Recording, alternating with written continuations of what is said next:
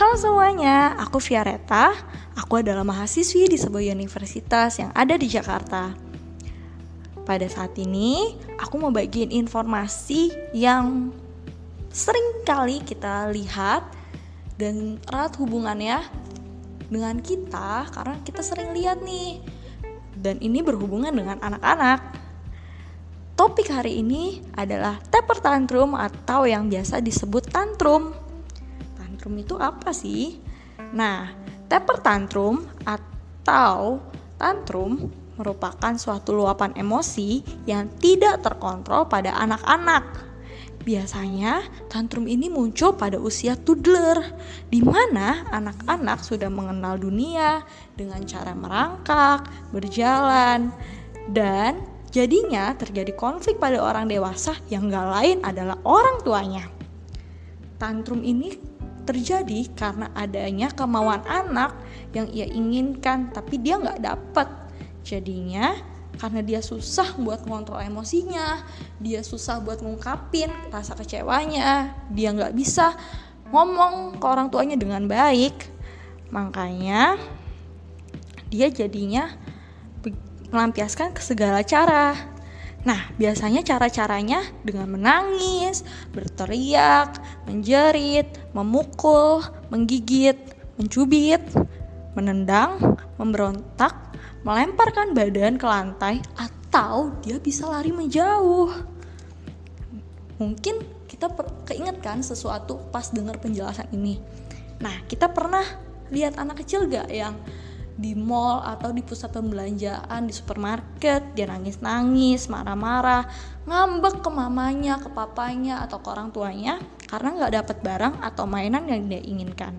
Nah itu salah satu contoh tantrum. Menurut Mas Faktur Rohman yang merupakan seorang psikolog dan pengajar di Universitas Gunadarma tantrum ini ada empat jenis. Yang pertama tantrum mengamuk. Nah ini tantrum yang sering kita temui, yang tadi kita bahas ya. Biasanya terjadi ketika anak itu mengamuk, berteriak, menegangkan tubuh, berguling-guling, menjatuhkan diri ke lantai, melempar, bahkan merusak barang. Biasanya tantrum ini terjadi jika anak tidak mendapat apa yang dia inginkan. Bisa juga karena dia merasa tidak aman, terganggu, ketakutan, atau ia merasa berada dalam bahaya Nah, jadinya dia cenderung menangis, meraung, dan dia jadinya uh, ya gitu, nangis-nangis, marah-marah kayak gitu. Jenis yang kedua adalah tantrum manipulatif. Ciri-cirinya, anak itu bertingkah seolah-olah menjadi anak yang baik, manis. Tujuannya ya nggak nggak lain biar dia dapat barang yang dia inginkan atau hal yang dia inginkan. Nah, anak dengan jenis tantrum ini biasanya melakukan sesuatu atau bertingkah untuk mencari perhatian dari orang yang ada di sekitarnya. Bisa ke mamanya, bisa ke papanya, bisa dia caper ke pengasuhnya, ke kakaknya. Nah, ini yang disebut tantrum manipulatif.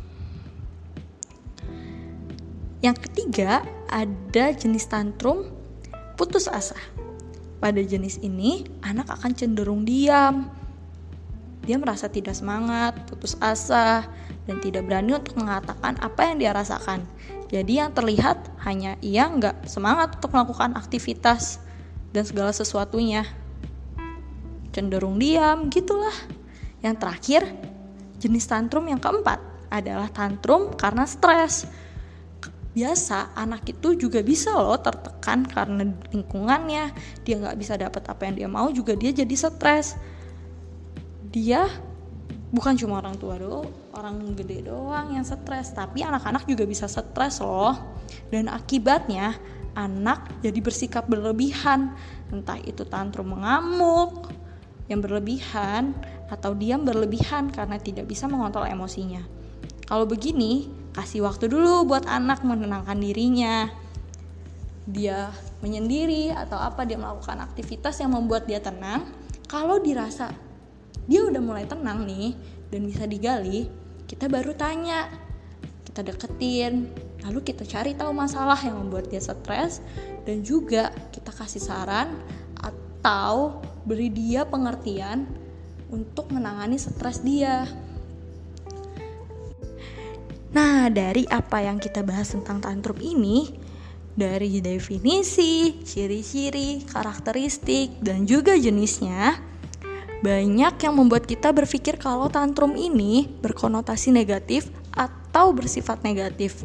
Tapi sebenarnya kalau kita telah lebih dalam lagi, tantrum ini juga punya hal positif dalam perkembangan anak loh. Apa ya kira-kira?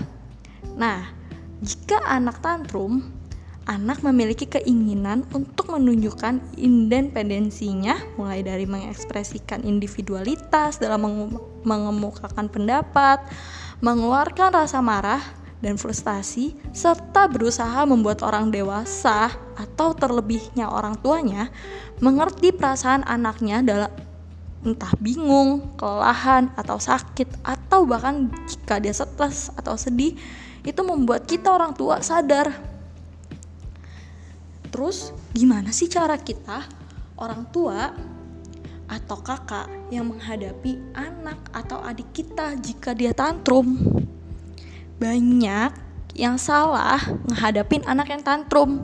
Mungkin yang terjadi di sekitar kita itu adalah salah satu contoh yang salah dalam menyikapi tantrum. Biasanya orang tua lebih sering menghadapi tantrum dengan menyerah pada tantrum anak karena orang tua merasa malu ketika anaknya marah-marah di mall atau anaknya ngambek nangis-nangis di mall. Dia takut uh, malu atau orang berpikiran jahat tentang dia jadinya diturutin. Itu salah satu contoh yang salah. Kenapa?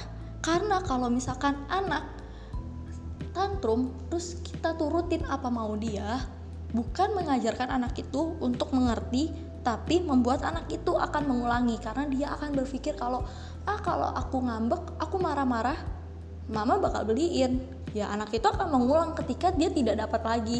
Jadinya itu salah satu contoh yang salah dalam mendidik anak biar dia lepas dari masa tantrumnya. Malah anak itu akan semakin menjadi tantrum. Nah kadang orang tua juga janji tapi kadang janjinya itu tuh nggak ditepatin. Jadi anak itu jadi merasa kecewa sama orang tuanya. Ya jadi anak itu bisa tantrum juga. Ada juga orang tua yang memukul terus mencubit biar tantrumnya segera berakhir. Tapi itu juga salah loh. Nah menurut Laforge apabila perilaku tantrum pada anak terlambat untuk ditangani oleh orang tua maka perilaku tantrum akan menjadi sifat yang menetap pada anak ketika menjelang dewasa.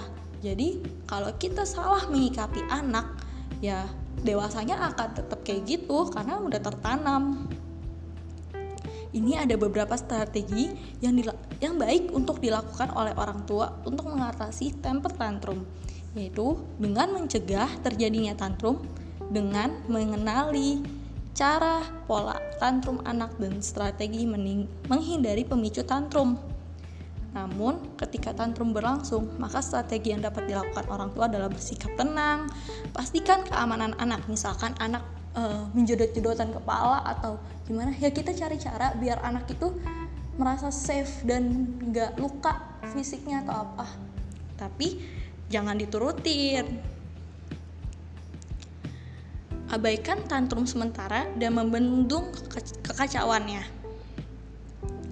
Nah, setelah itu, jika anak sudah tenang, kita berikan pengertian, kita puji. Ya, misalkan kita nggak beliin, kenapa kita nggak beliin? Mungkin barang itu udah banyak di rumah, terus gak kepake, takut rusak atau apa. Dikasih penjelasan, terus kita kasih pujian. Tapi uh, kalau misalkan dia udah nggak tantrum lagi, dan pas itu dia mengerti, ya kita kasih pujian biar dia segera merasa ada reward buat dia karena dia nggak tantrum. Ya segitu dulu penjelasan dari aku tentang tantrum ini. Kita ketemu lagi di topik-topik berikutnya yang lebih menarik tentang anak. Semoga informasi ini berguna buat kalian, para orang tua, atau kalian yang punya adik kecil yang mungkin lagi mengalami fase-fase tantrum ini. Ini tips dari aku dan saran dari aku juga pengertian-pengertian yang aku cari dari berbagai sumber. Semoga informasi ini berguna buat kalian untuk mendidik anak dan adik kalian yang mengalami masa di fase tantrum ini. Terima kasih.